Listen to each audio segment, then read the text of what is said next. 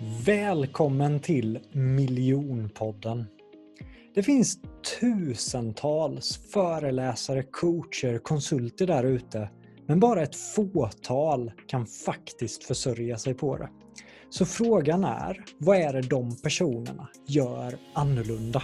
Varför lyckas vissa personer som föreläsare eller coach och vissa misslyckas? Det jag vill beröra i den här podden, det är det affärsmässiga med att vara en föreläsare, coach eller frilansare. Hur säljer man in sina tjänster? Hur paketerar man sitt erbjudande? Hur ska man marknadsföra sig själv? Hur ska man approacha sig själv i sociala medier? Hur bygger man varumärke? Detta och mycket, mycket mer kommer jag intervjua några av Sveriges främsta experter inom området. Jag själv, Jonathan Ljungqvist, har 10 års erfarenhet från att jobba i den här branschen och jag har också jobbat för och med några av världens främsta coacher. Så att jag är så taggad och inspirerad att ge dig som sitter här och lyssnar hemligheterna bakom det affärsmässiga med att lyckas som föreläsare, coach eller frilansare. Nu kör vi igång! Idag har jag med en gäst. Han har precis blivit utsedd till topp 100 i Sverige som föreläsare. Inte för första gången, för femte gången i rad, va Morad? Fjärde, Fjärde gången. gången i rad. Morad har eh, han driver en av de snabbast växande sociala mediebyråerna och är nummer ett som föreläser om sociala medier i Sverige. Det är många som kallar honom ett eh, geni. Jag hade ett möte med en person som heter Robert Blom för några veckor sedan och han sa det till mig.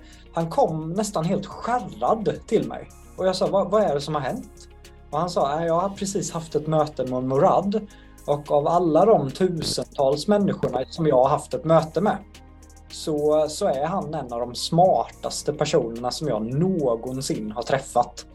Alexanders sätt att bygga varumärke, bygga bolag, sälja föreläsningar, skriva på LinkedIn, pitcha. Det är så pass kraftigt att jag personligen har till och med påbörjat en bok om Alexander. Vad det är som gör Alexander till en magisk säljare och till en magisk entreprenör. Och det är banne mig inte många personer som jag faktiskt skriver en bok om. Alexander var också min manager för många, många år sedan, så vår historia sträcker sig långt bak. Det finns dagar där jag har hatat den här mannen. Det finns dagar där jag har älskat honom. Vi har något av en form av broderkärlek där han ser sig själv som storebron och jag lillebron. En lång introduktion Alexander, varmt, yeah. varmt välkommen. Och jag vill också yeah. säga att vi har med några personer från mitt community idag som är med live det här spelas in på Zoom, så det kan vara så att mitt i intervjun så kallar jag till exempel in Christian in i intervjun. Men har du haft en bra förmiddag än så länge Alexander och eh, vad är du mest taggad med med det här avsnittet? Ja, jag har haft en eh, superförmiddag och den blev bara bättre nu när jag fick eh, den här introduktionen. Jag vet inte riktigt. Eh, jag ska nog spara ner det här klippet sen och bara lyssna på det varje gång jag går och lägger mig. Men eh, eh alltså, jag, men, jag är taggad på att bara snacka lite med dig. Ehm, jag tycker vi, vi har ju ofta sådana här utbyten när vi liksom ringer varandra och bara pratar och det blir, eh, det blir alltid givande. Så att eh, vi får se vad det här landar i. Ja, verkligen. Och eh, när Clubhouse var eh, hett också så hade ju du och jag sådana här rum där vi faktiskt diskuterade det affärsmässiga, att pitcha. Så vi hade ju hundratals pers med i våra rum där vi pratade flera timmar om de här ämnena. Så jag känner att det här kan ju bara bli succé. Ja, men verkligen. Vi har ett bra sätt att komplettera varandra. Vi har haft det innan, nu får vi se om vi kan fortsätta med det i den här podden också. Yes. Men om jag eh, hoppar rakt in på det, hur kommer det sig att du blev en, en föreläsare, Alexander? Uh, ja, det, det, är en bra fråga. Uh, det var inte en, en, självklar väg. Jag har inte alltid varit supertaggad på att stå framför folk. Uh, haft ganska, jag har fortfarande en, en viss del uh, scenskräck. Men om, om, man back, om man backar bak lite bara snabbt. Jag, jag driver ju den byrån du pratar om och vår vision har alltid varit att försöka här, förändra marknadsföringsbranschen och till det bättre och mer relevant och sådär. Eh, och desto mer jag jobbade där, desto mer insåg jag att vi kommer inte kunna jobba med alla företag i, i Sverige eller i världen. Eh, så jag måste liksom på något sätt kunna ha en impact på marknadsföringsbranschen mer än bara de kunderna man jobbar med. Um, och det var då vi landade i att ja, men jag kanske borde gå ut och utbilda lite mer och föreläsa och, och eh, berätta. Um, så det var egentligen det som var den initiala drivkraften uh, för, för, för min del. Um, som gjorde att jag kände att amen, hallå, jag, måste, jag måste bli bäst på det här. Om jag, om jag ska bli bokad någonstans och, och folk ska lyssna på mig och jag ska kunna ge det här värdet och kunna ha en impact på, på branschen, då måste jag också bli bäst på det. Det kan inte bara vara liksom, nördigt snack. Det måste vara underhållning, det måste vara, det måste vara eh, privat, det måste vara djupt, det måste också vara ärligt och, och eh, extremt, extremt generöst eh, när jag väl föreläser. Just det, men där i början då, du sa att du hade scenskräck, du sätter upp målet att bli en av de bästa föreläsarna inom sociala medier i Sverige. Eh, de första konkreta stegen, eh, gick du någon form av kurs eller bara körde du igång? Eller vad var de första stegen som skapade resultat för dig? För det är många av mina kursdeltagare som står här som du, de har satt upp ett mål nu, men de har inte tagit det första steget. Så vad, vad känner du där, Alexander? Ja, eh, första steget var nog eh, att bara slänga, så, så, har jag gjort eh, allting. Jag, jag, man bara slänger ut sig där och, eh, och, och, och, så lär man sig sina misstag och eh, utvärderar dem. Så första gången eh, jag föreläste så såg jag till att den blev inspelad ehm, och så kunde jag liksom efteråt kolla på den och vara min största kritiker uh, och, och, ge mig själv flera A4-sidor men så här, det här var ju fruktansvärt, vad håller du på med? Uh, och, och, se hur man kan göra bättre och vad jag, vad jag som, alltid försöka tänka mig så här, vad, vad vill jag som publik se? Om jag hade varit en marknadschef eller vad, om jag hade varit, vad, vad vill jag höra, vad vill jag se? Uh, vad är viktigt, vad är inte viktigt? Um, Sen så hade jag några, några sådana tillfällen och det gick ganska bra. Jag var ganska nöjd. Men det var inte riktigt kanske den, den nivån av det hela. Um, och det var väl då också jag och du började snacka lite mer om, om mina föreläsningar. Vi, vi hade ju känt varandra ganska länge. Um, och, och, jag, och jag ville ha din lilla final touch på det där du coachade mig lite i, i just um, strukturen framförallt kanske uh, på mina föreläsningar. Um, och sen efter det så blev jag typ topp 100 så jag vet inte om det var på grund av det. Men jag, jag, jag tänker ge dig skulden i alla fall. det är ändå eh, nästan förvånansvärt att du ens tog in min, eh, eh, tog in min hjälp eftersom för ungefär, vad var det Murad, fem år sedan så hade jag ju en föreläsning, nej sex år sedan måste det ha varit. Jag hade en föreläsning i Habo och jag var så stolt över den här föreläsningen. Jag levererade, folk skrattade, jag gick in till Battlefield-musik med mitt namn i powerpointen. Och du är min manager, du är där. Och jag känner ju att eh, Morad kommer vara så stolt över mig efter den här föreläsningen. Eh, men du kollar på mig ganska skeptiskt när jag är klar. Folk kommer upp, är trevliga och du står där och ser väldigt svårläst ut. Men jag tänker att eh, på mötet så kommer han ge mig beröm. Åker in till eh, Jönköping och eh, förbereder mig för den här positiva duschen som jag tänker att jag kommer få. Och eh, du sitter där och ser väldigt sur ut. Det ligger fyra A4-papper utskrivet. Och du säger till mig att nej, det här var inte bra. Det här är det du gjorde dåligt. Du gick in till Battlefield-musik du gjorde narr av din kompis, du gjorde det här, du gjorde det här. Jag förstår att du går hem i din eh, lokal eh, lilla Habo där i din lilla by. Men eh, du kommer bli uppäten i Stockholm om du inte lyssnar på mig. För det här håller inte. Yeah. Och jag sitter där och tänker, vad fan? Det är som att någon slår mig med ett baseballträ i magen. Och jag åker därifrån och tänker att jag ska aldrig mer i livet höra av mig till Morad. Vilken, vilken douche, tänkte jag. Eh, men det var ändå någonting, för det var aldrig någon som hade gett mig den feedbacken och jag tänkte att han vill ju faktiskt göra mig bättre. Så jag tog dina A4-sidor, applicerade det i min föreläsning och den blev ännu bättre. Kommer du ihåg det ögonblicket, Alexander? Ja, ja jag, minns det, jag minns det väldigt väl. Eh, jag minns också att, att jag tänkte att ja, jag kommer aldrig jobba med Jonathan igen. För han hatar mig nu. men, eh, men, men det är ju det också att alla är inte mottagliga kanske eh, för feedback. Men jag visste också att du var ju sån, du ville ju, du ville, du ville vara bra och du ville ju växa. Um, och då kände jag att du har ju också lite av en sån här stålpanna har du ju. Så jag kände att det enda sättet att böja stål är att liksom banka hårt så det blir tillräckligt varmt och sen bara fortsätta banka. Uh, och det gick ju till slut. Så att, uh, yeah. Ja, och sen tog du in min hjälp några år senare. Så det, det är vår relation ja, du... verkligen varit som det. Att ena dagen är du min coach, andra hjälper jag dig. Men om jag går yeah. tillbaka till eh, When the student becomes the master brukar man ju säga. det var min stora drivkraft att eh, en dag få coacha dig. Men om jag går tillbaka till det i början av din karriär. Där, visst att du fick hjälp med föreläsningen och allting, men hur fick du din första faktiskt betalda föreläsning, Alexander? Hur gjorde du för att komma igång med det affärsmässiga? Var det LinkedIn eller?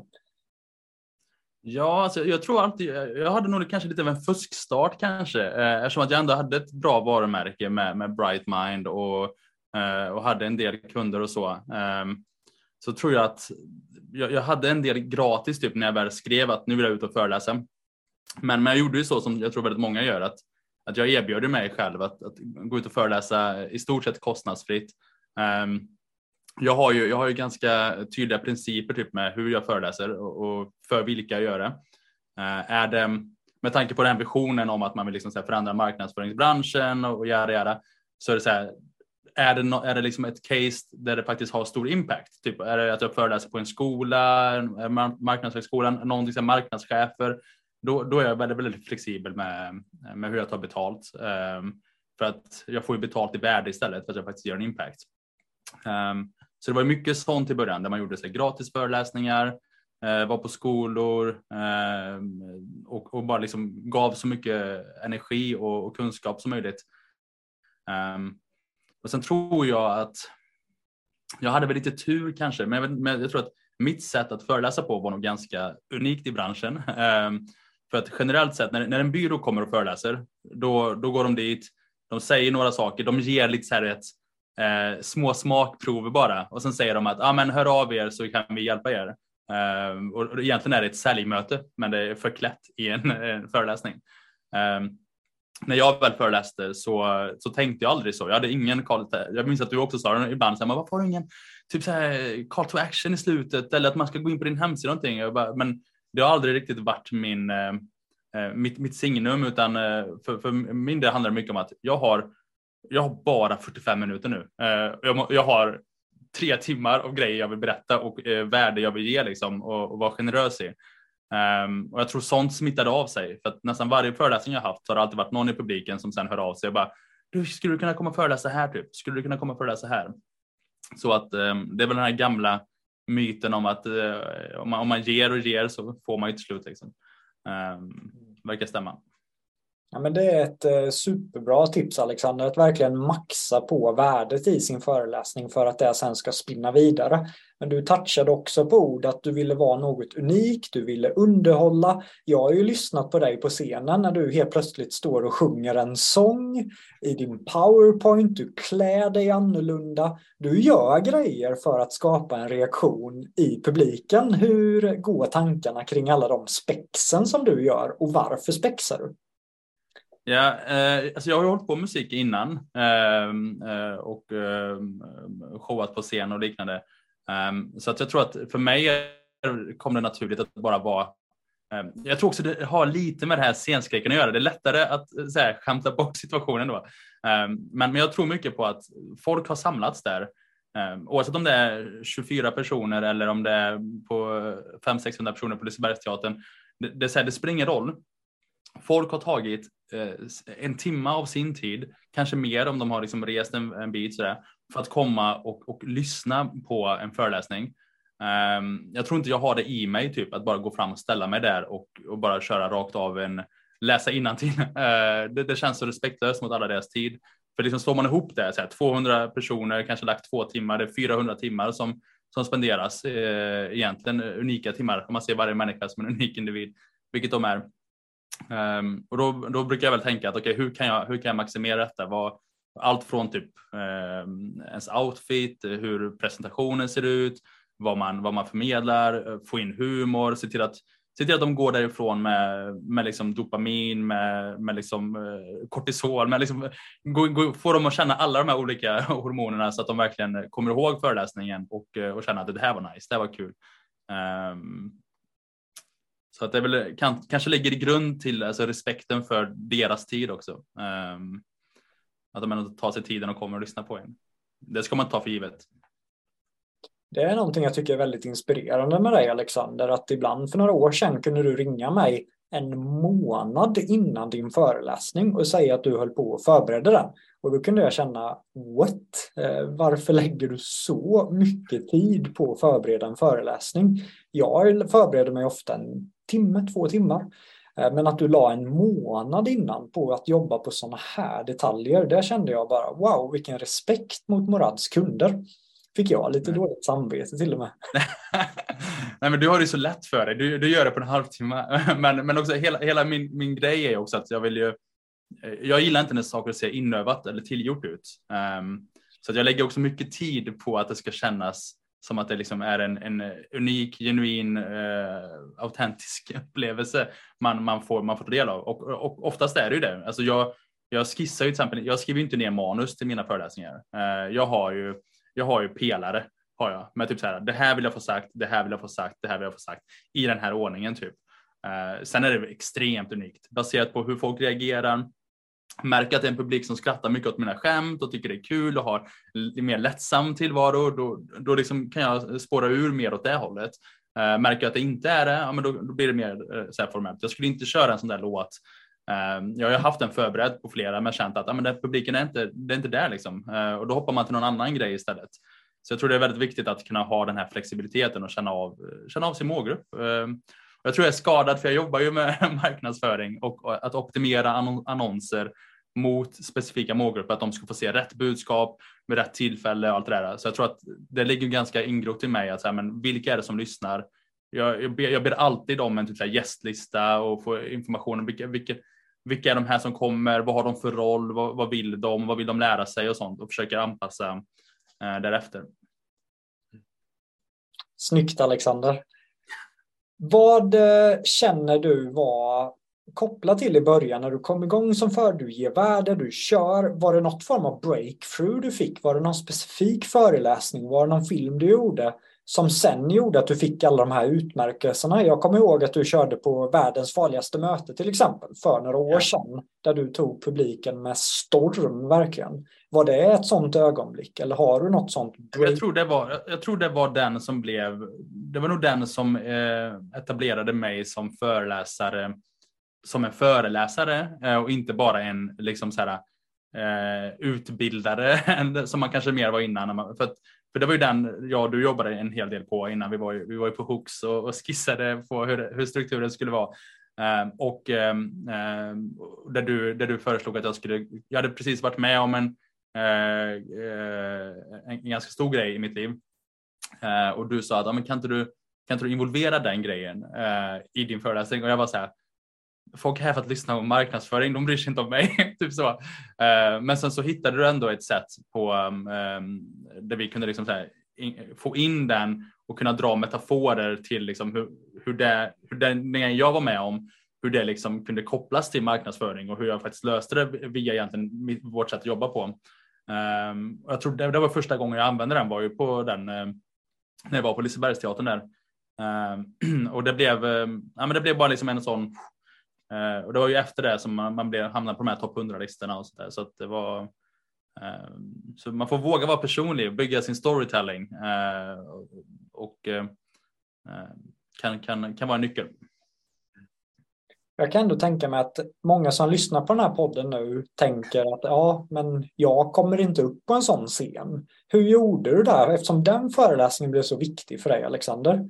Hur fick du den föreläsningen när du inte var jätteetablerad föreläsare men ändå fick du stå på en scen för säkert 700 pers? Hur får man en sån föreläsning? Betalar man för att få den? Är det kontakter? Är det, hur går man tillväga? Uh, man manifesterar den tror jag.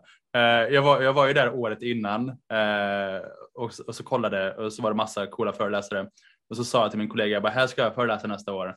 Uh, och så gjorde jag det bara. Uh, men det, det är den lätta vägen. Men jag tror mycket på att man ska manifestera saker. Att, att, här, att, att tro på att, så här, men, för att om inte du kan se dig själv, om inte du kan se dig själv stå på den scenen, om inte du kan se dig själv, eh, liksom bara visualisera det, att ja, men, om 364 dagar då kommer jag vara där på den scenen. Om, om inte du kan göra det, eh, då kan inte någon annan heller göra det. Alltså, om, inte, om inte du själv kan, eh, kan på något sätt tro att du kan hantera det, varför ska någon annan tro på dig? Det, sånt där kommer inte gratis, folk som tror på en.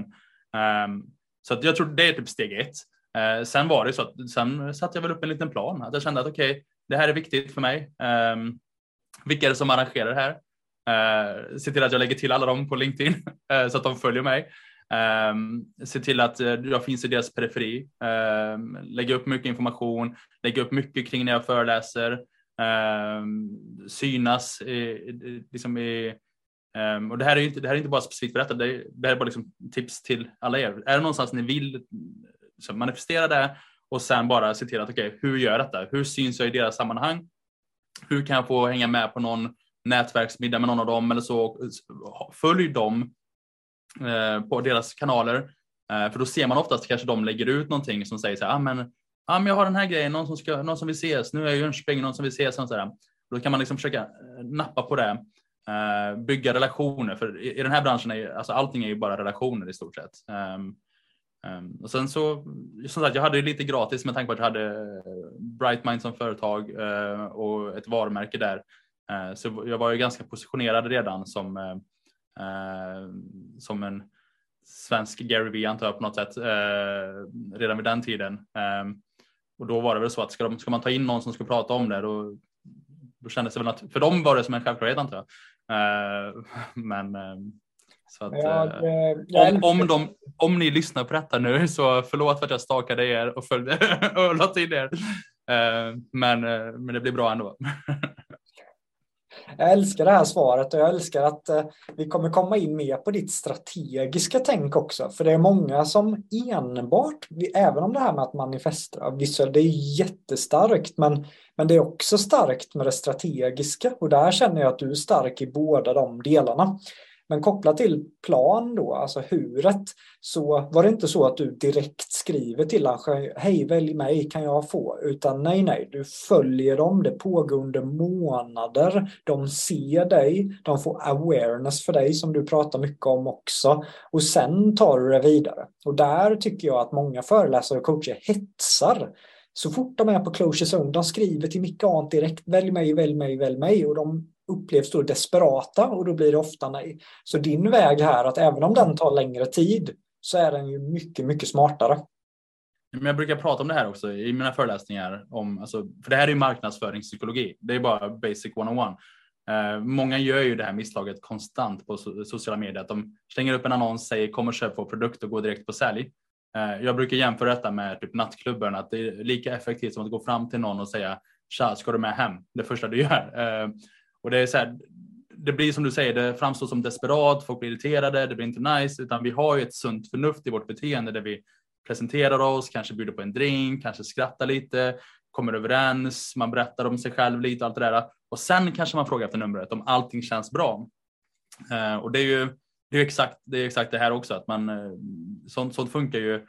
Hade jag skrivit till dem kanske direkt, eh, framförallt så hamnar man i underläge också. Eh, om, om jag skriver till dem, snälla, snälla kan jag få föreläsa där? Då, då ligger ju bollen i deras händer. Då kan de ju kräva vad som helst eh, för, för att jag ska göra det. Då bara, ah, men om, om du gör det här typ, eller eh, ja, om du kan tänka dig föreläsa gratis, då absolut. Alltså det blir mycket sån, sån dialog liksom. Um, så att uh, det är viktigt att, uh, att man bygger rätt momentum också. Snyggt. Och om man går tillbaka till ditt första tips där med att visualisera manifestera. Jag känner ju ingen som gör, faktiskt gör det. Det är många som snackar om att göra det. Men du gör det. Du gör det så hårt att även att jag har gått 250 paddelmatcher ungefär, du har gått två. Uh, och så sa du till mig att uh, Jonathan, jag vill utmana dig i en paddelmatch. Och först skrattade jag så här, nu jävlar ska han få springa den där Morad. Eh, och så säger du att eh, om jag vinner så, så får jag, vad var det du sa, aktier i ditt bolag? Jag sa, jag sa så här att om, om, om jag vinner mot dig, då, då vill jag ha procent i Jonathan Ljungqvist AB och om du vinner mot mig eller över mig, då får du procent i Brightmind. så, eh, vilket var en helt sjukt bra deal för dig kan jag säga. Men du sa det med sån övertygelse att jag blev knäsvag och vågade faktiskt inte ta den utmaningen. Men jag kanske plockar upp den sen för nu har jag tagit ännu mer privatlektioner och känner att det, det går åt rätt håll. Yeah. Men du, du, lever det på ett väldigt kraftfullt sätt och du, du har pushat mig hela tiden till att visualisera större saker än vad jag redan har. Jag kommer ihåg när jag fick min första sponsrade bil till exempel. Det var ju då du var min manager och jag var jättestolt. Alla hyllade mig. Hur gjorde du på ett möte? Fan vad grym du är. Och sen ringer jag dig. Ja, Alexander, nu har jag fått min första bil. Kan du snälla säga att jag har gjort någonting bra? Och då frågar du, vad får du betalt? Jag sa, what? Vad snackar du om? Jag har fått det. Han bara, fan Jonathan, du har gjort en dålig deal. Du ska ha betalt för att köra bilen. Så hela tiden ska ju ribban ligga ännu högre upp. Och på något ja, sätt har jag lärt mig att gilla det. Ja, men det är så här, du, du liksom, eh, de lånar ju ditt varumärke. Ditt namn var överallt på bilen eh, och gav dem jättemycket. Och jag tror att på den tiden så tror inte jag att du värderade dig själv så högt, utan du tänkte så här, åh jävlar, jag fick en bil, vem är jag typ? Eh, och det är lätt att tänka så i början.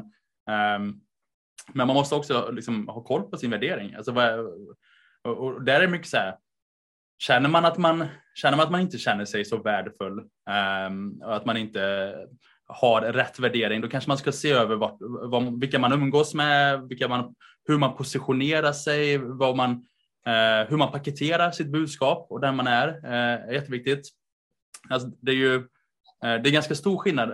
Exakt samma vattenflaska kostar ju typ så 20 spänn, eh, kanske en, en, restaurang, men typ 50 spänn på flygplatsen. Eh, men det är exakt samma grej, men allting handlar om typ vart de är. Eh, och det är samma sak med, med oss människor, att man får ju bara på något sätt positionera sig och, och tro på att man är, man är värd att få betalt för att åka bil. Mm. Just det. Så positionering kopplat till prissättning? Det tror jag jättemycket på. Um, att, att hitta vad, man, vad som gör en unik och, och, liksom, och synas bland, men typ som den här topp 100-listan. Det lånar man ju, du brukar prata om det här med att låna andras, uh, är, det, etos? Mm. Förtroendeaspekten. Mm. Ja, precis. Ja, det blir så här, då, då, syns jag på en lista med, med några av eh, Sveriges största föreläsare som typ alla känner igen. Eh, och då bara oj, han, han är på den listan. Och så blir man liksom synonym med det på något sätt. Så att det är ju, sånt ökar ju ens värde. Att alltså, synas i förtroendegivande sammanhang, synas um, när man var med i Nyhetsmorgon eller när man var med i någon tidning. Allt, allt det där behöver man också spinna vidare på och prata om och sånt. För det, är, det är en typ av positionering. Mm. Du pratade ju också med mig om att Jonathan, om det är någon serie du ska kolla på Eh, den här serien lär dig mer om business än en, eh, jag för mig till och med du sa universitetsutbildning. Du bara maxade upp den här serien för du vet att jag kan vara rätt skeptisk. Men desto hårdare du pitchar saker till mig, desto lättare har jag att ta action. Eh, och det här var serien Suits, så då ville du att jag skulle eh, studera Mike och, och Harvey framför allt. Vad, vad känner du att man kan lära sig om business och att sälja sina föreläsningar av att kolla på serien Suits? Det var länge sedan jag såg den, men, men den, den är faktiskt... Eh, sen ska man bara, alltså, det är ju en tv-serie, det är någon som har skrivit manuset så att allting går ju deras väg såklart. För det, det är ju liksom lätt när man, när man äger storyn. Eh, men, men någonstans är det ju så verkligen också, manifesterar man saker så äger man ju sin egen story också på något sätt. Eh, men, men i den serien, eh, jag, tror, jag tror Harveys tillvägagångssätt är att, att det alltid finns en väg typ. Att man, man, man ska inte säga jag tror Mike, det finns någon, någon scen tror jag där Mike säger så här, men om någon håller en, en, en pistol mot er, då, vad, vad, gör du då typ? Um, nu minns inte jag svaret, men, men, men det var någonting om att man, eh, att man hittar en lösning ändå. Typ. Um, och så, så, är hans, eh, alltså om man, om man struntar i underhållningen i serien och bara tänker så här, hur han eh, hur han får igenom sina saker och hur han bygger sina cases. Allting handlar om att ha leverage hela tiden. Att, att veta någonting om den andra eller liksom ha, ha koll på vad de har för intressen. att jag, om jag vet att du älskar paddel till exempel och jag försöker komma in i, i dina good graces, men då kanske jag ska börja lära mig spela padel lite. Eh, och sen kanske jag ska försöka utmana dig eh, för att kunna, om jag aldrig har träffat dig, säger vi så här, men hallå, jag vet att du älskar padel. Eh, ska inte vi köra typ? Eller så köper jag ett paddelrack till dig någonting och, och, och då direkt så kommer du känna, jäklar den här personen, han, han bryr sig om mig och han, han har liksom samma intressen som mig och så vidare. Och så kommer det vara lättare kanske om jag sen vill be om dina tips eller hjälp eller någonting. Um, så att sådana är ju Harvey ganska mycket och det kan väl kanske vara Gör man det på fel sätt så kanske det kan framstå lite manipulativt också såklart, så man får vara lite försiktig. Men, eh, men det här, gör man det ur intentionen att man eh, liksom har respekt för den andra och vill liksom inte slösa folks tid och vill göra det så effektivt och bra som möjligt ehm, så kan det vara ett bra sätt. Mm. Ja, det är ju superbra. Och det jag varit väldigt inspirerad av med Harvey framförallt var hans självförtroende i försäljningen, i mötena, kroppsspråket. Och det vi går tillbaka till ditt första tips där med att visualisera att han går in och han säger ju jag kommer vinna. Det finns ingen som har en chans mot mig i mötena. Eh, och där ser jag likhet med dig och det har jag inspirerats väldigt mycket av att verkligen gå in med det mindsetet att jag kommer vinna den här förhandlingen. Eh, och där smittar det av sig mycket på, med Harvey. Också det när du säger att man blir backed in a corner. Det har ju du blivit några gånger. Jag ska inte säga några namn eller någonting. Men jag känner ju ingen som kan lirka sig ur sådana situationer. Jag har ju suttit med dig och hört när du tänker högt. Så du tänker ju, många personer tänker ju ett steg.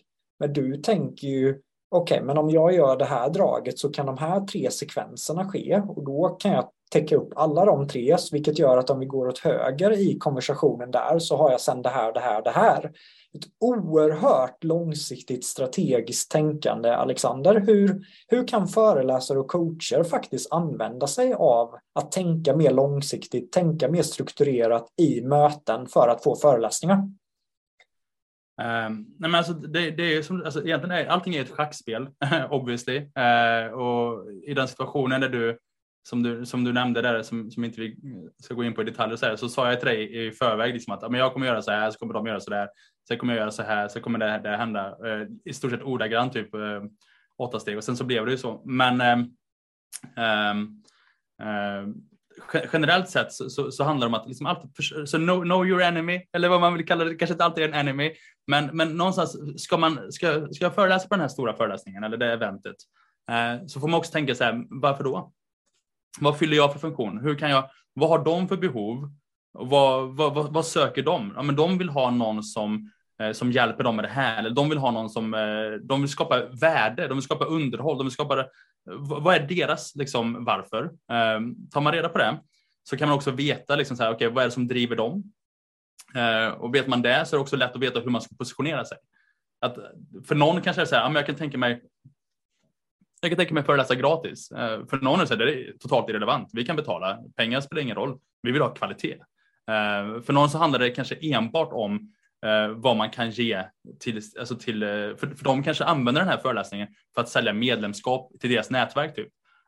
Kan man då kanske positionera sig på något sätt och säga så här, ja, men jag är ganska, jag är ganska liksom stor och igenkänd inom det här området och folk tycker om bla bla bla och jag kommer kunna hjälpa er. För jag kommer liksom kunna lägga upp den här föreläsningen på ett sätt som kommer, kommer alltså, folk kommer liksom vilja bli medlemmar hos er sen, vad vet jag. Men, men att hela tiden veta vad deras, um, um, vad deras, um, vad heter det? Och de har på strategisk plan också med att ta in. Men också vad de har för, vad deras, nu tappar jag ordet, men du vet när man uh, får ett uh, motkrav, typ, att man säger att du ska sälja in någonting och så kommer de säga en farhåga de kanske har, då kanske de kommer säga, ja ah, men det här, uh, att, att veta den, att veta typ så här, ja men, eh, men vet du vad, det här, det här kommer inte funka för vi, eh, alla vi är utspridda runt om i hela landet. Att, eh, så här, till exempel om du ska lägga in en föreläsning, vet man den, då kan man kanske eh, förbereda en kontring. Eh, kanske se, det är bara positivt. Så fort man får den frågan så vet man att man, ja, men då, då har man vunnit det här. För då kan man bara säga så här, ja jag vet, jag är helt med på att ni finns överallt i landet, men jag har faktiskt en hel studio eh, hemma i källaren här med, med superljud och en systemkamera och allting. Och jag liksom, den här grejen jag pitchar till er, den är gjord för att köra digitalt så att ni alla kan vara kvar vart ni är runt om i landet. Då blir de så här, ah, ah okej, okay. det, är svårt att, eh, det är svårt att backa där sen. Så att veta vad de har för, eh, vad, vad det är de kommer liksom eh, ifrågasätta typ, eh, gör ganska mycket. Snyggt. I mina kurser kallar jag det för motargumentsocken. Att man tar reda på vilka motargument kan dyka upp när du presenterar ditt erbjudande om priset, om location, om dig som person. Eh, så det är ju ett superbra tips för att få in det här mer långsiktiga strategiska tänket. Ja. jobbat Morad och eh, vi rekommenderar serien Suits helt enkelt. Ja, och det finns ju också, för det, om man pratar schack så finns det liksom en grej som heter eh, uh, zugzwang tror jag på engelska. Det, det är väl dragtvång typ. Um, och det, det, handlar om att man kommer till ett stadie där motståndaren har bara en grej den personen kan göra. Uh, men om den gör den så blir det liksom checkmate. Alltså då, då kommer du vinna liksom. Uh, men det finns inget annat den personen kan göra. Man, är, man, man liksom hamnat i ett sånt uh, dragtvångsläge typ. Um, och i schack så måste man göra det för att man måste liksom spela klart och så, och så vinner man. Um, och det, det, är ju nice. Uh, så jag tror att det är också en viktig grej att, att alltid se till att man är, man är i det dragtvångsläget så att man vet att det finns inget annat de kan göra. Liksom. De, de måste ställa den här frågan och svara på det här sättet sen så är det, då är det liksom checkmate sen.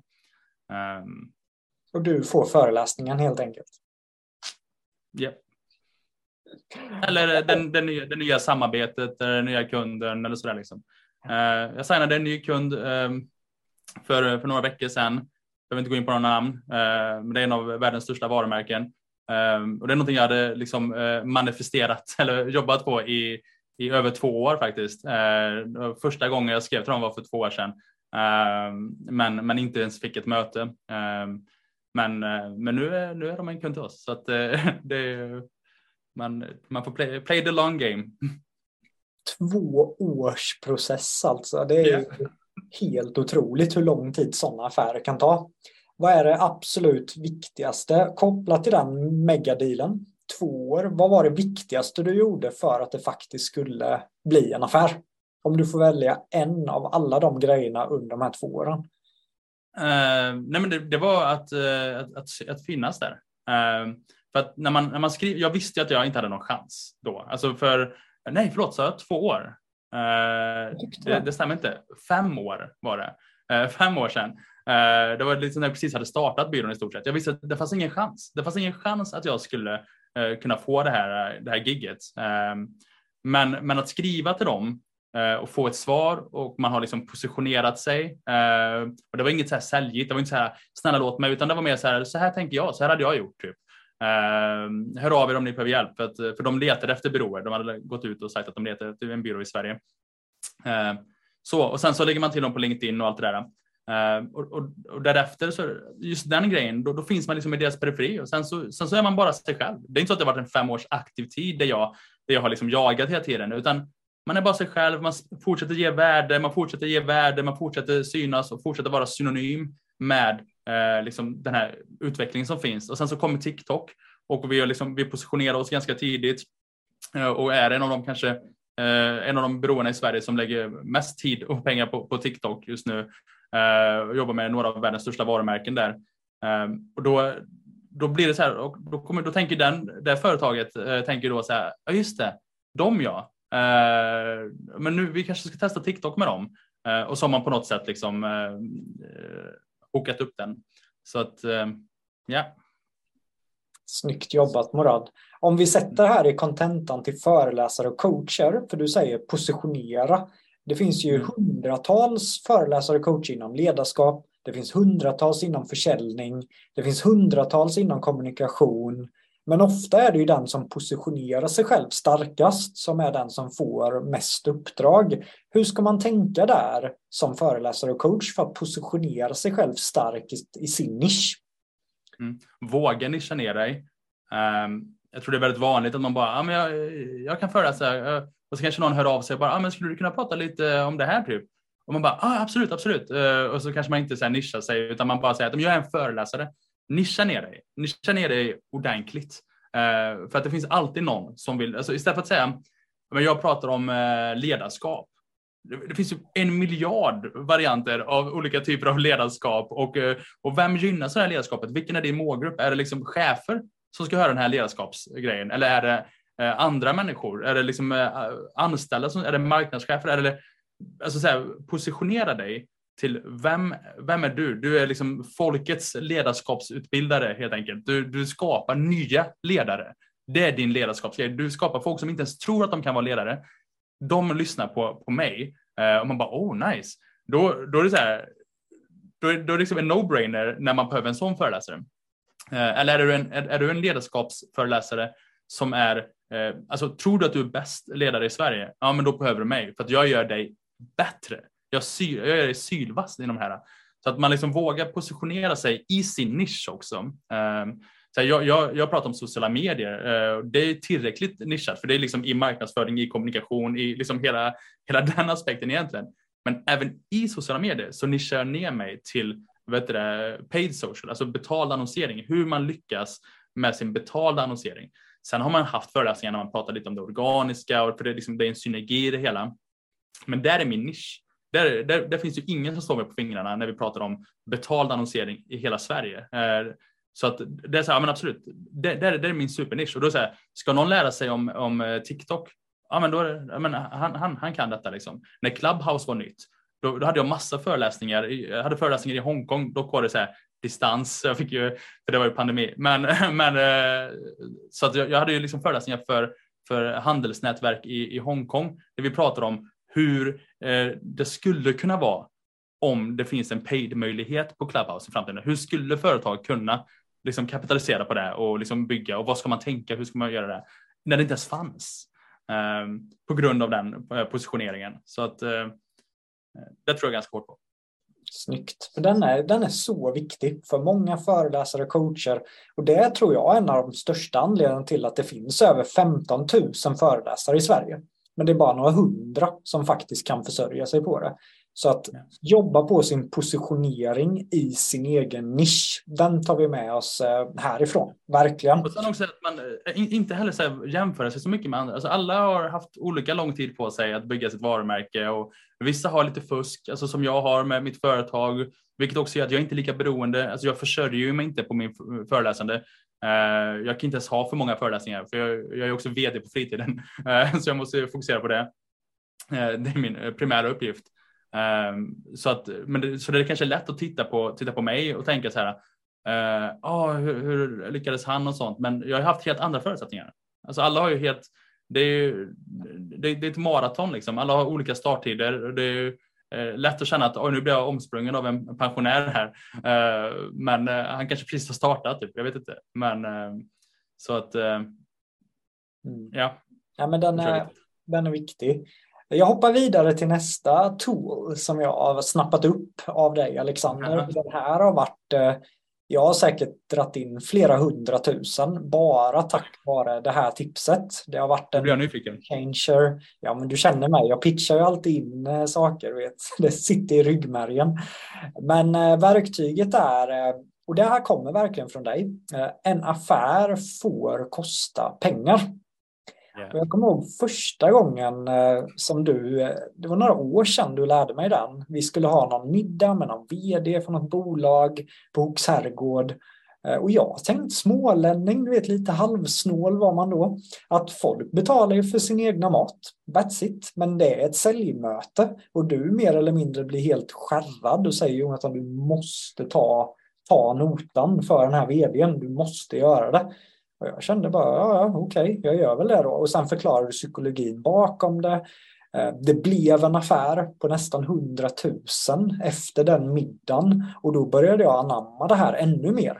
Att eh, bjuda på spa, bjuda på middagar och verkligen tillåta att en affär faktiskt kan kosta pengar till säljare som har provision och allt möjligt. Eh, det har varit en game changer i min eh, business. Vart kom, och jag måste ge dig den här också Morad. Du är så jävla tung. Vi var i Stockholm för två veckor sedan. Eh, jag ville ha en nätverksmiddag så det började med att jag skulle äta middag med Johan.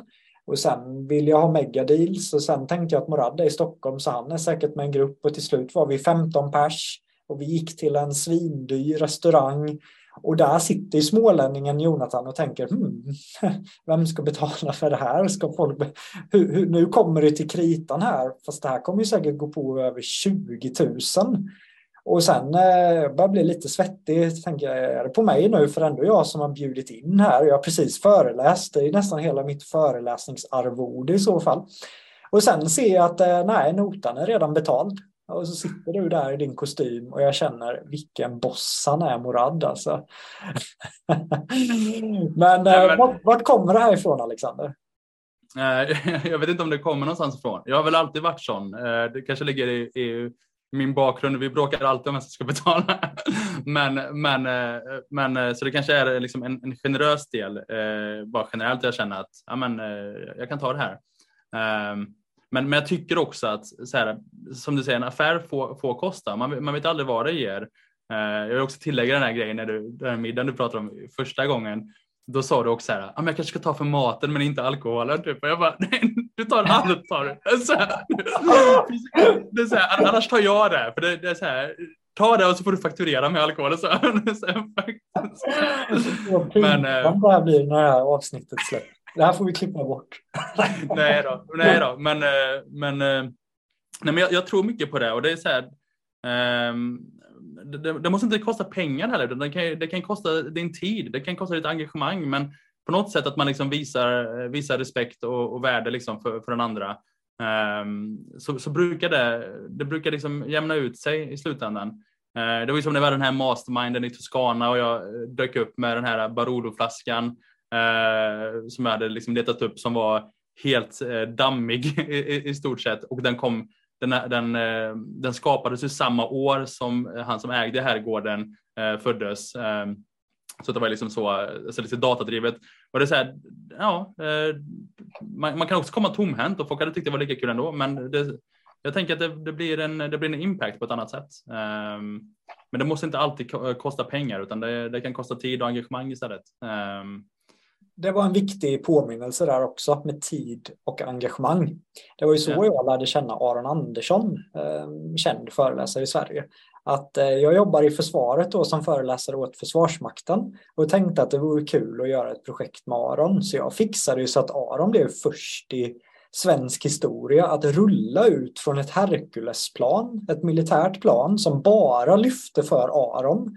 Där det var massa special forces killar som hoppade hoppade jämte Aron och filmade honom så att han fick en trailer. Han fick skapa historia, han fick det här och det här och det här. Och jag bad inte om någonting tillbaka.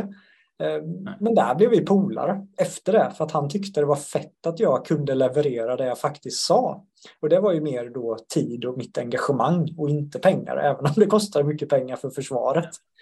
Men jag tror, också det, jag tror också det är viktigt. Jag tror också det är viktigt när man gör sånt här, eh, att man aldrig um, så här, har någon form av förväntan tillbaka. Mm. Um, jag har ingen, här, när, när jag tog den notan i, i, Stockholm, det var inte så att jag tänkte att ah, men det här blir bra för nu kommer de här personerna kunna liksom bli, utan, så här, jag, jag, jag, kände typ nästan alla som var där och ingen av dem är ju liksom egentligen potentiella sekunder. Vi har liksom känt varandra länge och sånt här, så det var, det var inte så.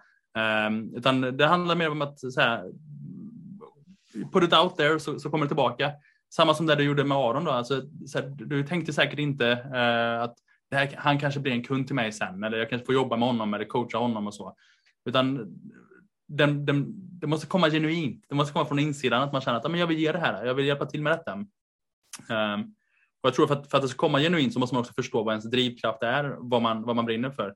Jag brinner jättemycket för människor som säger att de vill utvecklas. Typ. Är, är det någon som säger att ja, men jag vill bli bättre, jag vill utvecklas. Um, då, då, då, då kan jag liksom lägga ganska mycket tid och engagemang för att, för att hjälpa den personen uh, utan att förvänta mig någonting tillbaka. Men jag var ju din manager ett tag. Vi hade ett avtal. Vi hade också ett avtal som skulle göra så att jag får en del kickback en, en period efter. Eh, har för mig att det var. Det var liksom ett par år efteråt där jag skulle liksom fortsätta få grejer om det skulle ta slut. Ja, det var innan du dumpade mig när du fick massa andra ja. kunder. Ja, men, eh, men, men jag gick ju med på att riva det avtalet eh, och sa så här, men du behöver inte ge mig någonting utan vi skippar den här sunset-klausulen. Eh, det, var bara, det var bara kul att hjälpa dig liksom. Eh, så att jag hade inga förväntningar att oh, men nu, nu när jag gör det här, oh, men då kommer Jonathan tycka att jag är så reko och kommer vilja fortsätta prata med mig. Utan det var så här, oh, I don't know. Bara att det, liksom, det är viktigt att det kommer genuint typ. Ja, det... Så det, blir, för, för det, det, är farligt, det, det här, allt det vi pratar om nu, det är alltid så borderline, eh, att det blir för taktiskt eller för manipulativt. Ja. Um, och det får, det får aldrig vara intentionen. Liksom. Ska man hjälpa någon så ska det bara vara för att man hjälper den personen. Det ska aldrig vara så här, vet du vad, nu har jag hjälpt dig med det här. Så att jag förväntar mig tillbaka någonting. Alltså så här, den typen av relation vill man aldrig ha med någon. Um, så att um, Ja. Nej.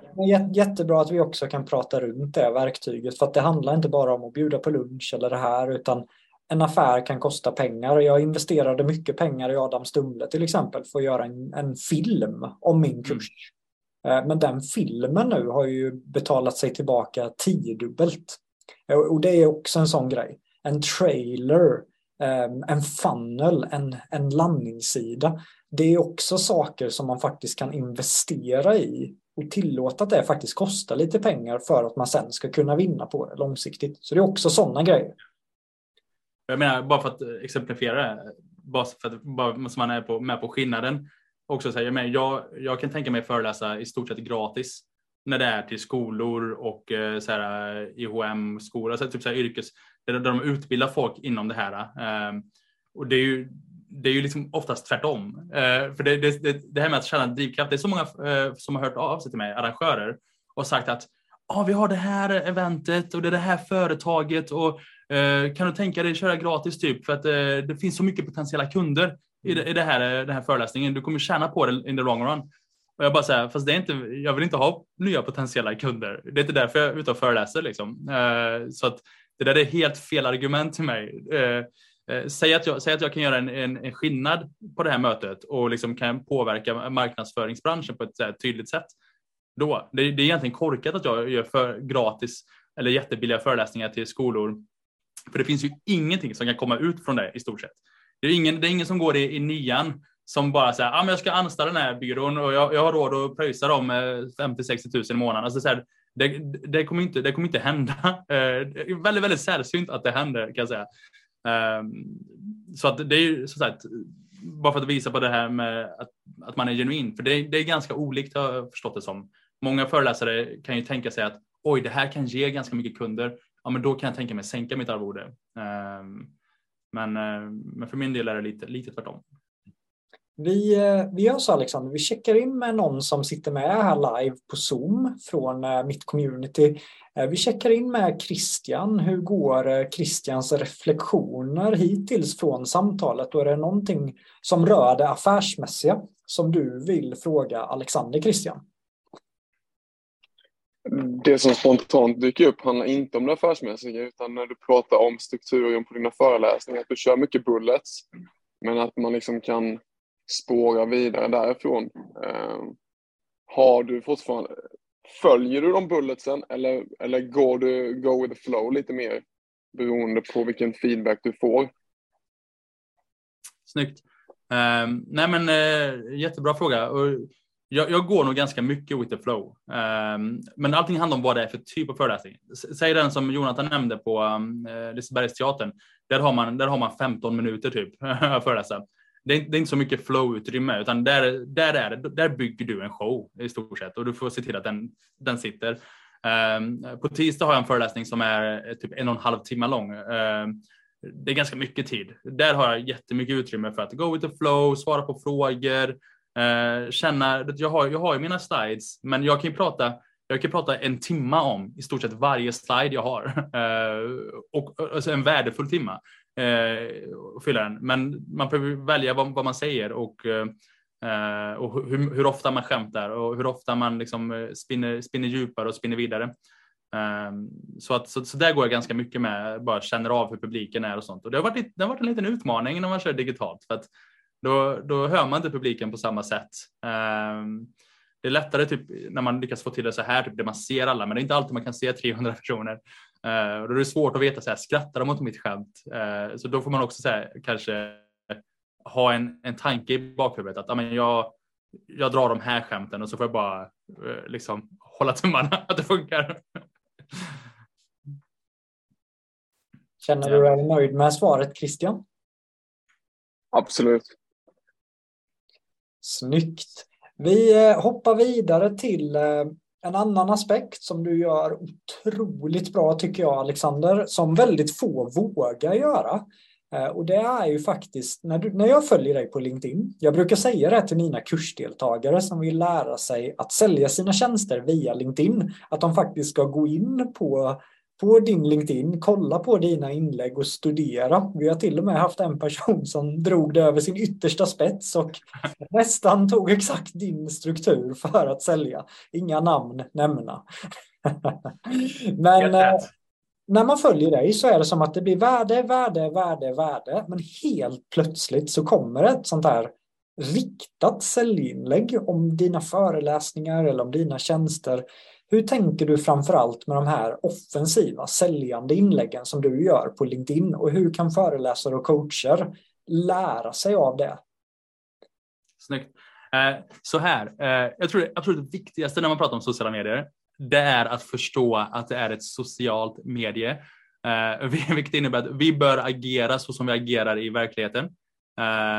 Vi behöver liksom prata med folk som om de vore människor som står face to face till oss. Ehm, vilket gör det så här, du hade aldrig gått fram till en person och bara hej, köp min kurs.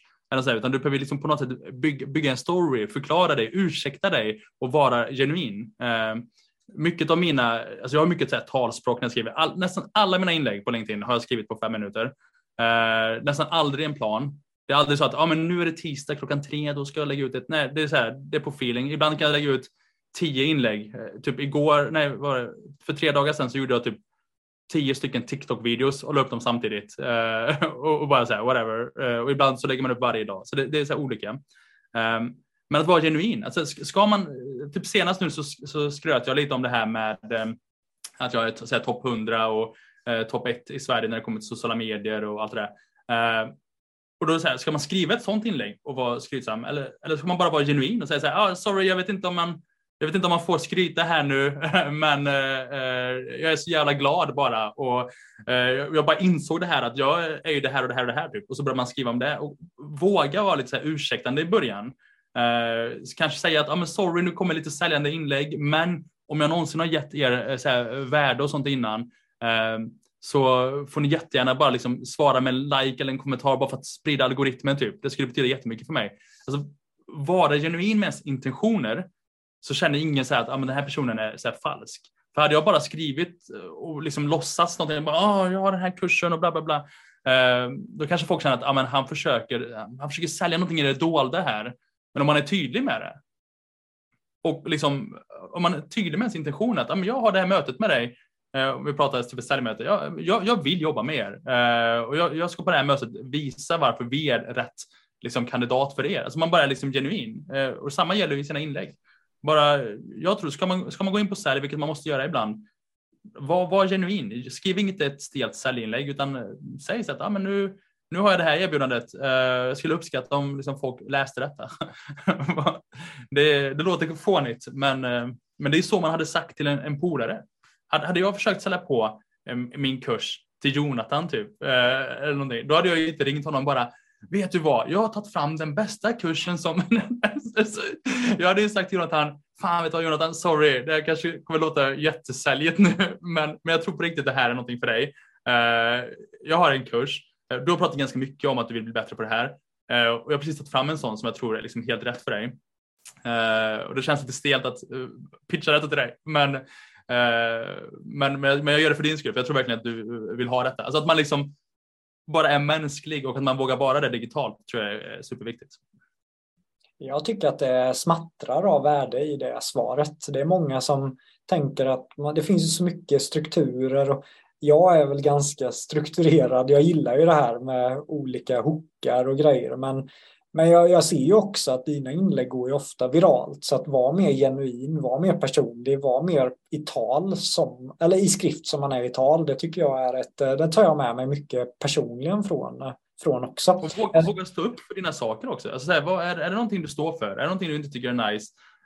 Um, våga säga det. Uh, jag brukar kommentera ganska många inlägg med, med mina värderingar och vad jag tycker så här, uh, om jag ser någon som lägger upp ett så här, en styrelsebild på så här 40 personer i styrelsen och alla är eh, män typ. Då, då, då, kan jag kommentera det och tycka så här, jag tycker inte det här är nice. Eh, så här, det vore nice om ni får in lite fler eh, kvinnor i sällskapet, typ, eh, lite mer mångfald. Eh, och då, då, har jag fått så folk som skriver till mig, eh, DM, så bara, ah, du, var försiktig lite med dina, eh, så här, för du kan ju tappa kunder typ. Och man bara, ah, men vad bra. Jag, jag, jag, vill inte jobba med företag som inte, som inte delar mina värderingar. Så det, det är ju skitbra om jag kan sålla bort folk. Om folk slutar följa mig, som, tycker, som inte håller med mig, då får jag ju bara folk som följer mig som, som, som liksom så här, tycker om mina värderingar, som liksom, uh, håller med i dem. Och då får jag mycket mer engagerad community. Um, så, att, så jag tror det är bara, man ska, återigen det här med att nischa ner sig, våga tappa kunder. Det är, det, våga tappa företag, våga sålla bort dig. Uh, jag vet att djurens rätt eh, är jätteviktigt för dig, till exempel Jonathan, och du, du äter vegetariskt och allt det där. Liksom. Eh, och det, det, är superfint. Jag tänkte så här, våga göra det. Eh, våga skriva på, om, om någon lägger upp någonting om att så här, eh, jag har fått den här nya kunden som kanske är någonting som bidrar jättehemskt till det där. Våga skriv det. Säg så här, jag är glad för din skull, men jag tycker, inte det, jag tycker det är onajs när, du, när ni eh, hjälper till med detta. Typ. Ehm, så kommer du märka direkt att här, det, det, är en enorm pondus att göra det. Ehm, men du kommer också attrahera folk eh, som, som delar dina värderingar. Ja, men det är en bra, bra påminnelse Alexander. Jag är som sagt världens djurvän och hade en person på Facebook som jag har tänkt att han kommer nog anlita mig. Ehm, och så varenda jävla dag nu senaste veckorna, jaktsäsong, det är döda älgar, det är huvuden, det är hjortar och jag får ångest av att gå in och se det här. Så jag satt och tänkte skriva till honom först, men sen kände jag, nej, jag vågar inte riktigt. Men jag tog bort honom som vän på Facebook. Det var ett steg för mig, fett stelt. När han, ja, men... men ja, där, där, där tar jag också inspiration att faktiskt våga mer vad jag står för. Där hade jag lika gärna kunnat skrivit till honom. Att, eh, Inga pengar och ingen kund är värd att, att göra någonting man inte står för eller inte tycker om. Liksom. Uh, det, så här, vi, vi tackade nej till, eh, när vi var ganska nya, vi omsatte typ 4-5 miljoner, så hörde ett kasino av sig eh, och ville, det var när det började bli lagligt att, att köra annonser på sociala medier för kasinot, för det var det inte innan. Mm. och då liksom hörde de av sig Uh, och de, de ville lägga 5 miljoner, det var liksom hela vår omsättning. Och då är det jättelätt att börja tänka så här, ah, men shit, om inte jag tar den så kanske en konkurrent får övertag, kanske de gör det. Eh, eller ah shit, så man börjar liksom så här intala sig själv att men då kommer jag ändå få någon annonsering så kan det lika gärna vara jag som gör det och, och bla bla bla. Mm. Uh, men men där, där stod vi på oss typ och sa att nej, men vi, vi jobbar inte med kasino. Uh, det, det skadar för många människor. Uh, är min åsikt i det. så att, det är viktigt att... kan man ju också då diskvalificera sina kunder. Jag hade en, en säljare till mig som ringde och sa att ja, men jag har sålt in dig till en person som står för kycklingkorv. Och jag mm. bara, det bara vred sig i min mage och jag kände direkt att det finns ingen peng i världen så jag skulle inte gå igång på att pitcha kycklingkorv. Jag skulle, få, jag skulle må dåligt för det. Så jag, jag kan tyvärr inte jobba med någon som promotar kött. Och kött det, jag har inget emot om jag vet ju. mig. Jag vet att du äter kött. Jag, liksom, det, det, är fine för mig. Men jag kan inte jobba och bygga någons pitch som gör det. Det blir bara tydligare och tydligare för mig. Och jag vet ju att du är genuin i detta, för jag trodde inte helt på dig, så jag testade ju dig i, i, i detta, eh, vilket är lite kul. Um, för, för, för jag, jag, kan vara lite sån att om jag, om jag känner så här att ah, är det här ett spel för galleriet nu? Är den här personen verkligen genuin i detta? Typ? Så, så brukar jag testa. Så jag, jag ringde Jonathan uh, och sa så här, ah, men shit, du, jag, hade, jag var på en nätverksmiddag uh, och satt med liksom, uh, McDonalds vd för Sverige typ och jag berättade jättemycket om det och han var aspepp. Han ville ha hjälp med, liksom, han ska börja ut och föreläsa och massa sådana saker. Eh, han sa att han hade typ 500 000 han skulle kunna lägga, eh, jag, tror jag drog till med mer, typ, ett par miljoner typ. Eh, som han ville liksom bara för att bygga den perfekta föreläsningen om detta och så vidare. Och där var du så här, du bara, fan det känns inte bra. jag, jag vill inte göra det. Uh, jag, jag, hade inte pratat med McDonalds jag, jag, bara, jag vill bara se om, om du, om du liksom eh, stod upp för ditt ord eller inte. Uh. I min bok Morad, för jag tycker det är, så, det är så få personer som testar folks värderingar och på det där sättet. Så i min bok så jag har jag noterat att så där gör du ibland när du vill lista ut saker. Så, så i min bok om dig så kallade jag det där för the trap. För att när du att McDonalds vd bla bla bla, du sätter ju upp en fälla för mig. Som jag, om du hade viftat med 50 miljoner, jag hade lika gärna kunnat gått in där och varenda gång jag hade pratat om vegetariskt, då hade du bullshittat mig. För jag hade varit yeah. i din fälla. Är det medvetet. Morad eller hur? hur yeah. är, är det en grej som du faktiskt yeah. tänker på? Ja, jätte, eh, jätteofta faktiskt. Ehm, jag tror det är viktigt, så här, jag, tror, så här, jag är väl inte unik i detta, men jag har blivit blåst av så många människor som påstår massa grejer. Eh, både deras egenskaper, personlighet eh, och kompetens. Eh, så jag har liksom inarbetat det lite, att, att, börja testa folk lite mer. Och det är, inget, alltså, det är inte så att jag hade känt så här, ah, men Jonathan han ljuger, jag ska aldrig lita på honom. Men då hade jag förstått att okej, okay, men Jonathan, men du har ett pris bara. Det är det som är skillnaden. Du, Du har ett pris för vissa grejer. Um, så att um, jag, jag, för mig är det viktigt att folk är genuina typ, i det de säger och gör. Så att, eh, jag har absolut testat jättemånga. Jag hade en annan eh, som också var så coach som, som brukar lägga upp så citat eh, från sina kunder hela tiden. Eh, och bara så åh, du du bästa kursen, bästa så här. Jag tänkte så här, det är många citat som dyker upp hela tiden och jag, eh, det ser inte ut som att personen omsätter så mycket och, och liksom har så många kunder. Uh, så jag skrev en gång så här till, till den personen, så jag skrev ett sånt fint citat. Jag, jag har aldrig tagit den personens eh, coaching eller så, utan jag skrev typ så här, uh, wow vilken grym uh, bla bla bla och du är mindblowing. Så sa jag så här, om du vill så kan du printscreena den och använda den som en sån. Det är okej okay för mig, liksom. bara lägg inte in mitt namn, men du kan använda den. Liksom. Och den personen bara, ah, tack snälla, så här. Och, så, och så gjorde den det.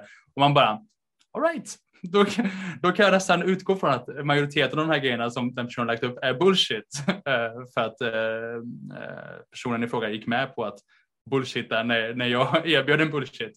Så att Uh, the trap, jag, jag, gillar det. Det kanske är det jag ska börja kalla det, det trappa folk. Nu hör ju alla detta och tänker så här, haha, han kommer testa mig och så kommer de tacka nej till jättemånga bra deals som jag egentligen är genuin när jag frågar. Ja, den här men... var jag faktiskt osäker på om vi ens skulle komma in på, men det kändes som att dialogen ledde oss till the trap. ja. Men jag använder den själv nu, framförallt inom rekrytering och så. Jag, ville, eh, jag har en säljare till exempel. Eh, jag ville se hur tar den här personen feedback. Om jag är riktigt straight och ger ganska hård feedback, vad, vad händer då hos den personen? För jag vill ha personer runt omkring mig som kan ta det, ha ett öppet sinne kring det och sen jobba vidare och verkligen lära sig från det.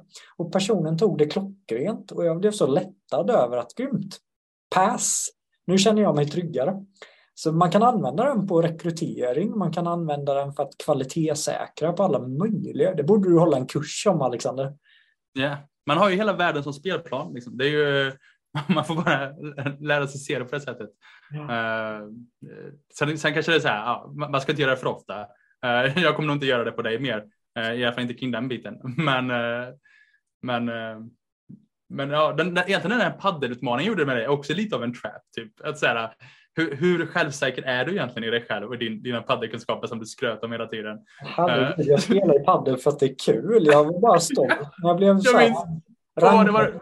rankad topp fem i HAB och på något konstigt sätt. Jag vet inte hur ens det blev till. Jag minns när du la upp det. Var, jag tror du la upp att du kom typ tvåa någonting. Uh, och så skrev jag till dig på Messenger. Jag bara så här ja men äh, minns du han som kom tvåa i Vasaloppet typ? Och du bara, nej vem då? Jag bara, nej precis. Äh, eh, så, så, hur kan du vara nöjd med att komma tvåa? ja, alltid, hela tiden. Det har du och Micke Lindnog verkligen som jag intervjuade i förra avsnittet. Där påminner ni verkligen om, om varandra. Eh, klockan tickar här och jag vill hinna täcka några grejer till. Det finns två böcker som har påverkat din karriär väldigt, väldigt mycket.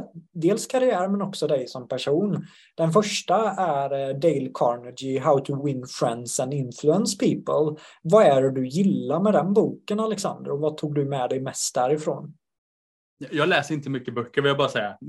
De två böckerna är typ de enda böckerna jag har läst. Eh, eh, jag har försökt läsa lite andra, men, men jag, jag, tycker den boken är egentligen typ bibeln för nätverksböcker och självledarskap och allt det där.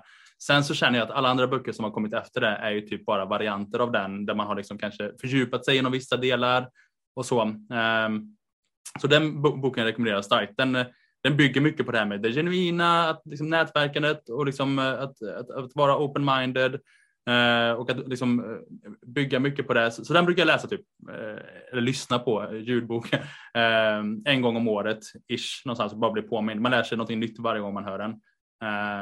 så den, den rekommenderar jag superstarkt faktiskt, om man gillar att läsa böcker, I guess det är många föreläsare och coacher som gör, hoppas jag verkligen. Jag, tänker att jag, jag gillar inte att läsa för mycket för jag känner att jag blir, jag blir, jag är så här, jag blir så uppslukad. Typ. Om jag ser en tv-serie då, blir jag liksom, då kommer jag in i den världen. Um, och samma är det när jag liksom läser en bok. Och jag, vill inte, jag, vill, jag, känner, jag vill inte bli för påverkad. Typ. Jag, vill vara min, jag vill också vara mig själv, typ. Uh, och den, den, personen jag är. Um, men den är bra för den, den, den driver inte så mycket i, i, att påverka dig. Den är mer så här, så här är det. Uh, mer skalet liksom. Och sen får man bygga sin egen värld i den. Det gillar jag. Jag, eh, jag har också läst den boken massa gånger och det, det jag gillade mest i den boken var ju verkligen att vara genuint intresserad av andra människor och prata inte om dig själv hela tiden. Det finns ju inget värre att vara på möten när en kund bara, vi har ju varit på sådana ihop, en kund pratar om sig själv oavbrutet i två timmar. Det är helt sjukt. Men eftersom jag gillar utveckling, jag, jag älskar ju att lära mig saker så jag insåg det att jag kan lära mig någonting av varenda människa där ute. Så när jag coachar folk, när jag sitter med Peppe Ekmark i Toscana, han har egentligen betalat för mig, men jag är så genuint intresserad i hans kompetens, våra morgonpromenader, jag ställer frågor till honom, jag tar anteckningar på saker han säger, jag tar med mig. Så att jag är så genuint intresserad av mina kunder och där byggs det en väldigt, väldigt respekt oss emellan. Och det blir mer än kund versus coach, utan det blir mer polare. Eh, och mycket av det kommer ju från den där boken, att vara genuint intresserad av andra människor och sluta snacka om dig själv hela tiden. Vad känner du med det? Det är svårt i en podd kan jag säga. Men, men du, du hjälper mig att snacka om mig så det är smidigt. Uh, nej, men jag, jag, håller, jag håller helt med. Uh, det, det är två nyckel. Framförallt den här genuina grejen uh, tror jag är så extremt viktigt. Ehm, den, den får man liksom jobba på. Ehm, för det går inte bara att... Det, det, är så, det är så många som försöker vara genuina för att få något. Så man bara, jag har hört att om man är genuin och ger värde, då ger det här. Man bara, nej, nej, nej, nej. Bara bete dig och börja bry dig och vara genuin. Ehm, och sen får du se vad som händer. Det kanske inte ger någonting. Surt. Men var genuin bara. Sen eh, finns det en annan bok, Alexander. Är det okej okay? att gå in på den också? ja, nej, men den är, det är väl en klassiker. Den är... ja, du, eh, du pitchade en eh, bok som handlar om kinesisk eh, stridskonst till mig. Och första gången du pitchade den gjorde du inte tillräckligt hårt så jag kände nu är han ute och cyklar, vad är det här för skit? Och sen pitchade du igen och igen och sen så var det någon biljonär som också hänvisade till den här boken och jag började googla på den och det visade sig att massa biljonärer, massa miljardärer hade det här som sin absoluta favoritbok. Så till slut kände jag att jag måste läsa den här boken. Den heter Krigskonsten, eller hur Alexander? Ja, yeah. den, hur har den påverkat dig och vad tar du med dig därifrån? Den är också, den är också återigen så här, den är också så här, den är typ the blueprint liksom. Alltså själva eh, grundplåten i hur man, hur man ska tänka eh, för, för att få, det är mycket det vi pratade om innan, att få det övertagen och, och eh, i, i förhandlingar, i diskussioner och i, i sådana saker.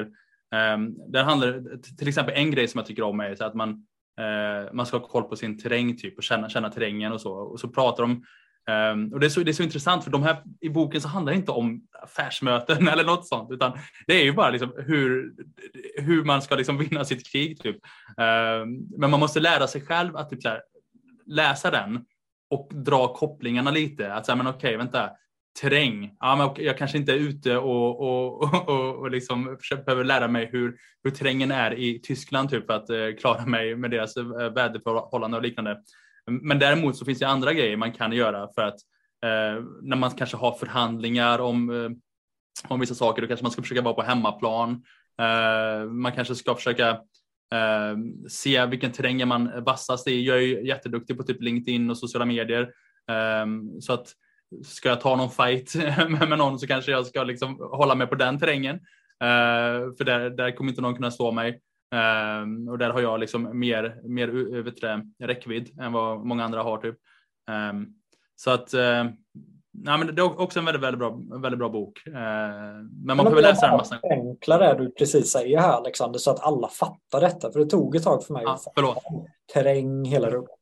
Jag hade till exempel en kund som eh, ja, satte sig själv i en ekonomisk sits och ville helt plötsligt ta tillbaka pengar, även om de var nöjda innan. Då.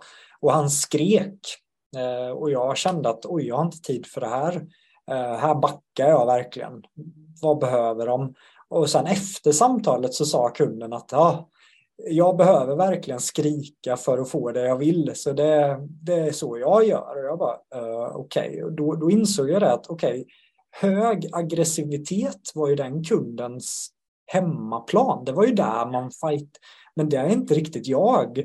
Så, så nästa gång det hände så svarade inte jag på de här spontana, för där visste jag att där är det säkert lite ilska, frustration och ringde med en helt annan energi dagen efter. Tog dem mer till min terräng, lugn, avslappnad, strukturerad och där var kunden inte alls hemma men då var det svårt att sen byta upp till att skrika igen för jag var lugn. Eh, och på det sättet, inte bara fysiska platser utan också i vilken energi är jag trygg i vid konflikter, i möten, you name it. Eh, så så har jag använt mig av den här med att ta kunden till din terräng. Mm. Nej, men så, sånt, sånt är superviktigt. Um, men det är bara en liten del av, av den boken, så den, uh, den måste, den måste uh, läsas. Um, så är det ju. Um, det var ett tag sedan nu, kanske behöver uh, lyssna på den igen. Um, vi checkar in med Christian igen här. Christian, nu har vi pratat uh, kinesisk krigskonst, allt möjligt. Hur, hur går tankarna Christian? Kan du ändå applicera det här i din värld? Av det som Morad säger här? Eller behöver vi vara ännu tydligare? Vi pratade innan inspelningen här angående att det är vissa saker som liksom återuppfinns eller formuleras på olika sätt. Det där är ju en bok eller en författare som eh, är en sån källa känns det som. Den dyker upp olika varianter på hela tiden. Det är väl Lao Tse, Eller vad heter det? Ja, ja det var det. Ja, ja. något sånt där. Men det, det är ju en, jag har inte själv läst den. den det känns som en, eh, då är jag ändå en ganska duktig bokläsare, men jag, det känns som en tegelsten som jag har inte ens har gett Nej, mig på än. Men det låter ju onekligen som att det finns mycket värde i den. Dags att läsa den. Morad, eh, klockan börjar ju lida mot sitt slut här. Är det någonting sista som du vill skicka med föreläsare, coacher som vill få fart på det affärsmässiga så att man verkligen kan leva på sin dröm? Är det någonting du vill skicka med här i slutet? Um, ja, Okej, okay, två grejer. Um, alltså bygg ditt varumärke, det har vi pratat om mycket. Uh, och, och, gör det genom att känna till vilka som är din målgrupp. Eh, för det är jätterätt på LinkedIn, det är bara att lägga till dem sen. Alltså är det säljare du vill nå ut till, då är det bara att skriva säljare i sökfönstret så lägger du till varenda säljare som finns på hela LinkedIn. Eh, det finns väl en maxgräns per dag, men det är bara att lägga till dem. Och så har du liksom en, ett stort arsenal av säljare eh, i ditt nätverk som du sen kan ge värde till. Och så kommer resten lösa sig.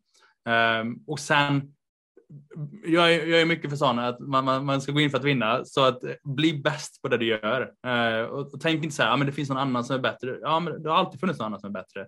Men, men bli bäst på det. Eh, för din generation eh, så ska du vara den bästa eh, på, på ditt ämne. Eh, och det är, det är ju en skill, man måste liksom öva på den hela tiden. Jag har ju sagt det till Jonathan, har varit lite så här, han fattar inte hur jag hinner med vissa grejer ibland. För jag kan sitta och så argumentera med honom om typ ingenting i så här, flera timmar på Messenger. Eh, men också typ eh, kriga med folk på, på Facebook och i, i, i liksom olika grupper, så här stängda grupper och sånt. Ehm, och då har Jonathan frågat mig en gång, men vad, vad håller du på med? Varför, hur hinner du med det? Jag bara, nej vadå hinner med? Jag sitter typ och lagar mat samtidigt som jag, som jag skriver. Men jag försöker öva på min argumentationsteknik typ. Så att, ehm, och det finns inget bättre sätt att eh, eftersom att jag jobbar mycket med att argumentera när jag liksom föreläser och, och förhandlar och så, så finns det ingenting bättre än att argumentera för någonting man inte tror på. Eh, för det är lätt att argumentera för någonting man, man tror på. Men man lär sig så mycket. Om jag, om jag går in i en så här vegangrupp typ, eh, och, och, eh, och liksom, eller, eller typ en, en grupp som inte är för veganer och så låtsas jag vara vegan typ. Och så sitter jag och argumenterar med folk och försöker att vinna så lär man sig så sjukt mycket. Man, man, lär sig liksom deras retorik och så googlar man, så, här, okay, vad ska jag svara på det här? Typ. Och så, så sitter man och svarar och så börjar man argumentera. Och det kan, man liksom, det kan jag spendera så här, timmar med att göra med, med random människor. Eh, till och med om så här, hockeylag och sånt som inte ens bryr mig om. Kan jag typ säga, ja men det här typ då. men man blir ganska vass på det sen. Eh, för då kommer det, det blir bara, man, liksom, man vässar den. Det är som alla eh, skillset. Den, den måste också vässas eh, och man vill helst inte kanske vässa den eh, mot så här, sin familj och, och, och, vänner och sånt, utan man kanske vill göra det mot randoms. Uh, och då är, det ju, då är det bra för hela internet finns ju som spelplan. Det är bara att gå in och skapa ett konto och, och, och vara lite av ett nättroll kanske. men, men det är bra. Det, det blir ingen skada av det. Har du en annan profil, eller är du inne på sådana stängda grupper och heter Alexander Morad? Och ja, jag gör det. Jag gör det. Jag, jag, har lärt mig, jag har lärt mig att jag inte ska, jag har lärt mig att jag inte ska göra det. Uh, för det, det brukar alltid resultera att någon googlar mig typ och man bara du ska vara ett sociala medieproffs och, och sitter här och, och, och pratar om det här. Och jag bara, ja, yeah, I guess just, nu är jag, just nu är jag faktiskt vegan, låt mig vara. Jag, jag, jag har ätit eh, kött på hela dagen. Jag är i stort sett vegan idag. Så, jag har rätt att argumentera för den saken. Det där är um, level alltså, att hitta saker ja. bara för argumentationens skull. Men det har jag gjort med dig massa gånger. Vi har ju haft massa så här små skitsdiskussioner som jag har kunnat liksom diskutera i typ en halv dag med dig och du bara, vad håller du på med? Då märker jag när du är i din terräng, när jag märker att du svarar sjukt fort, då vet jag att då sitter du faktiskt, eh, då vet jag att det är ingen idé att käfta. Då ringer jag spontant Morad sen med massa svåra frågor och försöker ta dig till min hemmaplan. Har det funkat ja. någon gång? Nej, jag vet inte. Så det är hopplöst. Nej, men det är, det är nästan en sån person som man till slut bara, ja, du har rätt. Yeah. Nej, men, eh, men det, det, skulle jag väl kanske tipsa om. Eh, sen får man göra på vilket sätt man vill. Men, eh, men det är ändå en... Många blir så här, ah, men jag lyckas inte få den här kunden eller lyckas inte få den här föreläsningen. Men det kan också bara handla om att du inte är bra nog på att sälja in dig själv. Ehm, och, så det är bara att öva och göra det. det är ju, vill inte du göra det här, här i Sverige, det är bara att hitta någon, någon grupp i liksom någon Facebookgrupp i USA typ och gå in, gå in där uh, och, och liksom öva på att pitcha in dig själv och sälja in dig och, och sånt. Så det är ju uh, det, är, det är en färskvara liksom att argumentera och vara up to date kring det. Snyggt Alexander. Det här har varit ett eh, mycket spännande samtal att få dra ur kunskap av dig inom det här ämnet. Det vet jag inte om det har gjorts i någon podd tidigare på det här sättet Alexander. Nej, jag tror inte det. Jag tror inte det faktiskt. Så det här är jag... jag avslöjar alla mina, mina S i rockärmen känner jag. Det är, ju... det är också det som är syftet med den här podden, att jag vill dra ut affärshemligheterna bakom föreläsare, coacher, frilansare som verkligen har lyckats. Så att personer som står i startgroparna verkligen kan ta de här verktygen, applicera det själva och också kunna leva sina drömmar. Jag kan säga så här, det är det som jag tycker du gör så extremt bra, eh, varför den här podden kommer bli så intressant också. Uh, för att du har ju hittat sätt, saker jag gör som jag inte ens visste om att jag gjorde. Uh, typ den här argumentationsgrejen och the trap och massa, massa sådana saker som du har noterat som jag efteråt när du sagt jag bara ah shit, men jag gör ju faktiskt det. Uh, och det är faktiskt så, men det är bara jag tror för de flesta människorna när man, när man gör någonting eller tänker någonstans så, så sker det i ens undermedvetande. Det är inte alltid alla har en skriven strategi typ. Eh, eh, men du, du är ganska bra på det där att, att hitta folks styrkor typ och se att ah, men det här, de här fyra grejerna, det, det är dina huvudingredienser som du håller på med. Typ. Och man bara, jaha, I guess. Eh, så det var, det var intressant att läsa boken om mig som du skrev. Jag bara så jaha, han verkar superintressant och det är väl, det är väl kanske min största plåga i livet att jag aldrig får umgås med mig själv. Typ. Jag hade velat lära mig, lära, sig, lära mig saker om mig själv också. Jag älskar ju att bryta ner saker, om det är tal eller om det är säljpresentation, om det är Jag gillar ju att bryta ner folk, ta fram konkreta steg. Jag kommer aldrig glömma när eh, jag satt och analyserade världsrekordet i att försäljningen via ett webbinar eh, av Tony Robbins då. Eh, jag kollade säkert på den var två och en halv timme lång. Jag kollade på den presentationen över tio gånger så jag tror inte själva de fattar riktigt vad det var de gjorde. Men jag har ju hela facitet och det var ju det jag kunde ge till Pärleros som gjorde att när vi släppte hans grej så exploderade det. Så jag gillar att hitta, hitta stegen, hitta hemligheterna. Och eh, innan vi rundar av här så vill jag också säga att om man vill lära sig mer om det affärsmässiga om att vara en föreläsare eller coach så kör jag nästa kurs eh, 7 oktober, sex veckor där vi djupdyker inom det här ämnet med mindset, hur man pitchar sig själv, hur man vågar ta betalt, hur man paketerar sitt budskap. Christian, du går ju den kursen just nu. Vem är den kursen för? Skulle du rekommendera den till andra? Jag skulle definitivt rekommendera den till andra. Jag skulle säga att så länge du har ett, ett eh, viktigt budskap som, eh, som kan påverka andra och förflytta andra eh, i positiv riktning så är den för dig. Tack så mycket Christian. Jag lägger en länk här under i Spotify till, till den kursen. Men det har varit en ära som sagt att haft Alexander här. Hoppas du har njutit av det här avsnittet och att du har en fantastisk dag. Vi tackar så mycket för oss. Ha det bra allihopa!